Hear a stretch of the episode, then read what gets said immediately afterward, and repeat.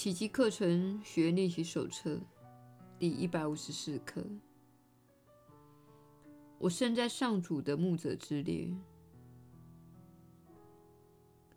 今天我们不再傲慢自大，也不必假装谦虚，我们可以超越这类愚昧之举了。我们无法批判自己，也无需如此。这些举动不过有意耽搁我们的决定，延误我们献身于自己的任务。评断自己的价值不是我们分内之事，我们也不可能知道，在那更大的计划中，什么角色最适合自己，我们该做什么才对，因为我们无法看清那计划的全貌。我们的任务已经刻在天上了，而非写在地狱里。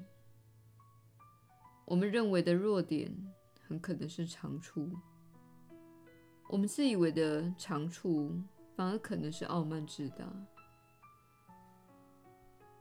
不论你被指定什么角色，都是上主的天鹰为你选定的，他的使命就是带你发言，他为你决定并带你接受任务，因为他看出你真正的长处，同时深晓他在何处，在何事，对何人，以及何时方能发挥最大的作用。他不会不经你的同意去做任何事的，但是他绝对不会被你的表象所蒙蔽。他只聆听他在你内的声音。你必须借助于他的能力，才会听到他那唯一的天音。终有一天，你会意识到，那其实就是你心内的唯一声音。你的任务是他指定的，他不只托付你这一任务，还会赐你了解他以及实现他的能力。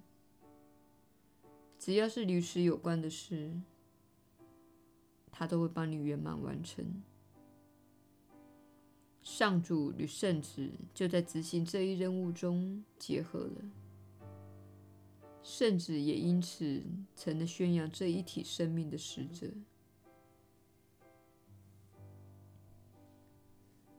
天父与圣子透过这一天音合而为一，这一结合使救恩由世界中脱颖而出，与世界反其道而行的天音向你许诺了，他会将你由一切罪恶中拯救出来，也会为上主所造的无罪心灵清除所有的内疚。唯有如此，心灵才可能再度觉醒于他的造物主，以及他与自己永远一体不分的生命。他的意愿与上主旨意就这样在他的自信，也是唯一的实相内合一的。传递信息的使者不是书写信息的人，他不会质问写信人有什么权利写这封信，也不会反问为什么要传送给那个人。他只是接下信函，传递给指定的收件者，就算完成了他的任务。如果他自行决定信息的内容或传送的目的，或是该送给任何人，他就没有善尽传递圣言的任务。天堂使者的角色与人间的信差之间有一个激动的不同处，他们传递信息的首要对象乃是自己，唯有自己先接纳这些信息，他们才能传递这些讯息，将它送到指定之处，那些信息并非出自他们之手。这与人间信差一样，不过他们的的确确是第一个收信的人，而收信的目的只是准备再传出去而已。人间的信差只要送出所有的讯息，就算完成了任务。上主的使者却必须先亲自接纳他的信息，然后给予出去，这才表示他们真正了解这一信息，而完成了使命。他们只会扮演他所指派的角色，如此他们才能从给出的每一个信息中获益。你愿意接受上主的信息吗？唯有如此，你才能成为他的使者。此刻你已经接受了任务，但你却迟迟未将所接受的信息传授给别人，这表示你还不明白这些信息，不知道他们是给你的。除非你将它给出去，才表示你已经收到而且了解这一信息。因为只有在给出之际，自己才真正领受到所接收的信息。如今，身为上主使者的你，接下他的信息吧，因为那是上天指派给你的任务。上主不会不供应你的一切所需，你也不会接收不到的。然而，你必须先完成你那一部分的任务才行。带你接受上主信息的那一位，愿你也能收下这些信息，这样你才算与他认同，而且领回你原有的一切了。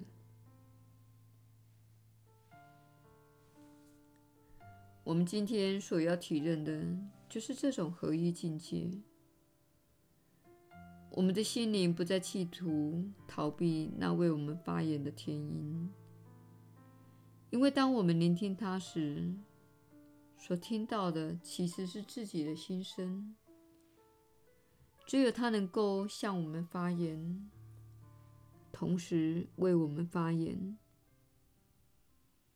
于是上主圣言的施受，以及上主旨意的施予与领受，就在这天音内合一了。让我们练习献上他真正想要的东西，我们才会认出他赐给我们的礼物。他需要借用我们的声音，才能透过我们发言。他需要我们的双手承载他的信息，带给他所指定的人。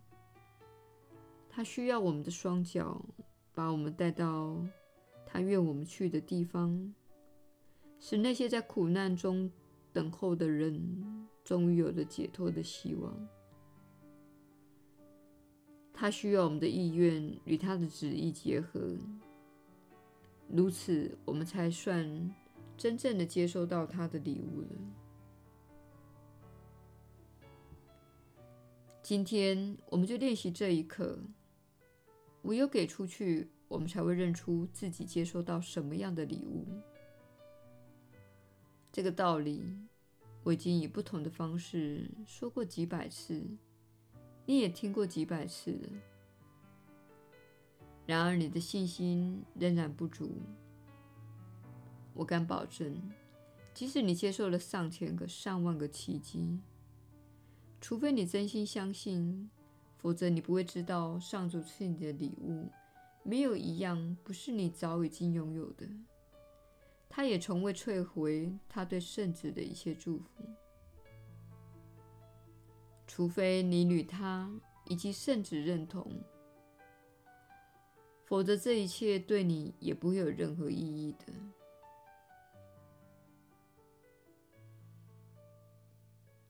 我们今天的课程可以一言以蔽之。我身在上主的牧者之列，且有种感恩的认出自己原是自由之身。只要我们一照亮自己的心，明白上述神圣语句的真意，世界便从此隐退了。这就是造物主今天所传给我们的信息。今天我们要向世界显示这信息如何改变我们对自己以及所负任务的看法。当我们证明了我们所接受的旨意没有一样不是自己的意愿，造物主所给我们的无尽恩惠就会涌现于眼前，甚至跳到我们的手中，让我们认清自己所接受到的礼物。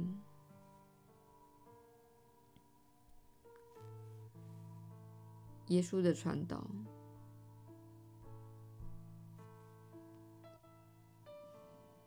你确实是有福之人，我是你所知的耶稣。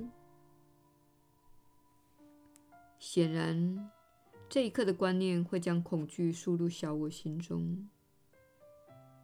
他确实不想要成为上主的牧者，他并不想要改变信仰。但这并不是本课所要说的观念。本课要说的是，你将这些课程的原则和能量运用在你的想法和言行中，因此你的作为与这些课程的教导一致。你一旦亲身示范你对爱的本质、给予的本质、推恩的本质、投射的本质，以及你从这份材料学到的所有的观念的了解，你就是上主的牧者了。人们会看到你的示范，他们可能会前来问你：“你是做了什么？你跟之前不一样了。”这就是绝佳的机会，可以与他们分享你所做的事。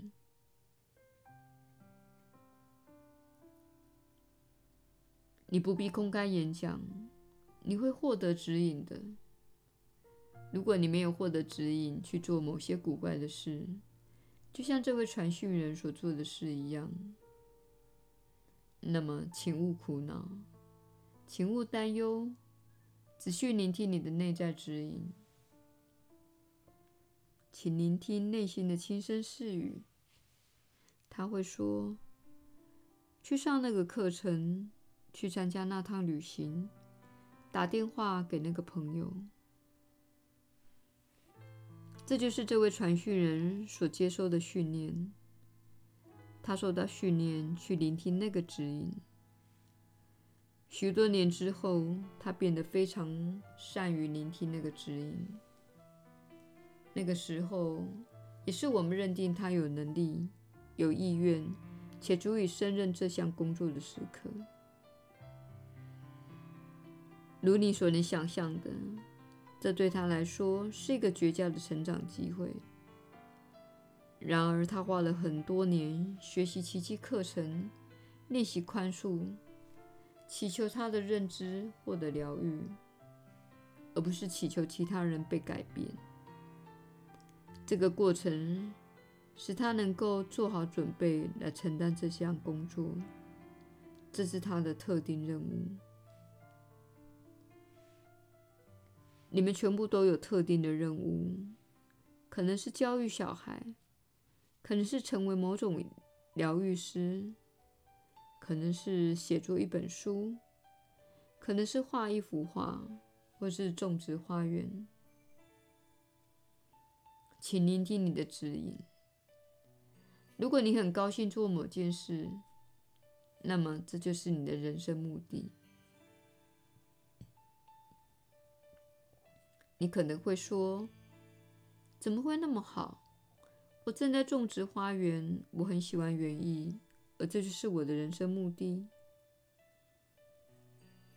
事实上，每个人都需要美丽的花朵，每个人都需要新鲜美味的食物。因此，当你们的食物供应系统明显地变得越来越受污染时，你们会越需要越来越多的种植者。你已经看到这种现象发生了。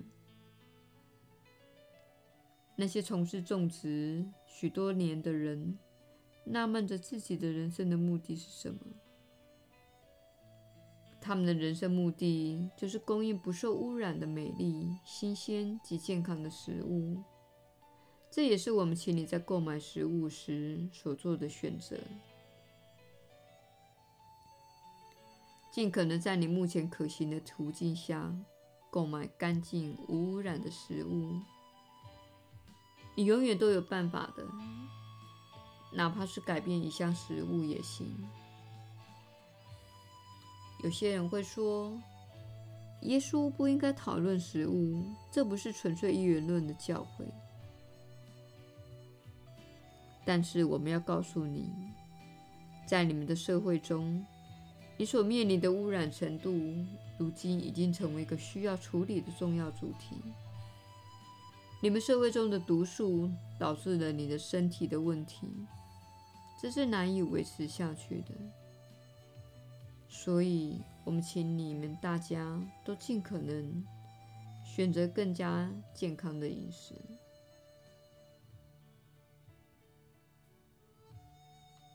当你在这趟养生的旅途中时，频率的相配乃是养生的方式。你正经历到这个星球不断增强的频率，这是由于你们的太阳系以及银河的这个地区不断增强的频率所致。我们希望你了解，你的频率若是能与更高的频率相匹配，你就越不会承受这种压力。因此，当你到户外去散步，在日光下，或是斑驳的阳光下，或是月光和星光下，呼吸新鲜的空气，享受大自然环境的清爽微风，此时你就在接受升级了。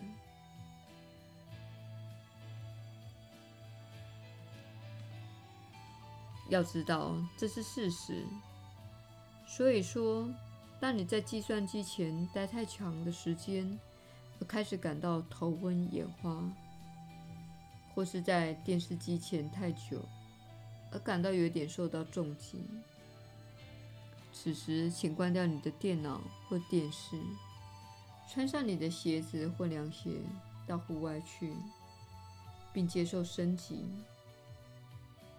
心里知道，这确实是你正在经历的事。我是你所知的耶稣，我们明天再会。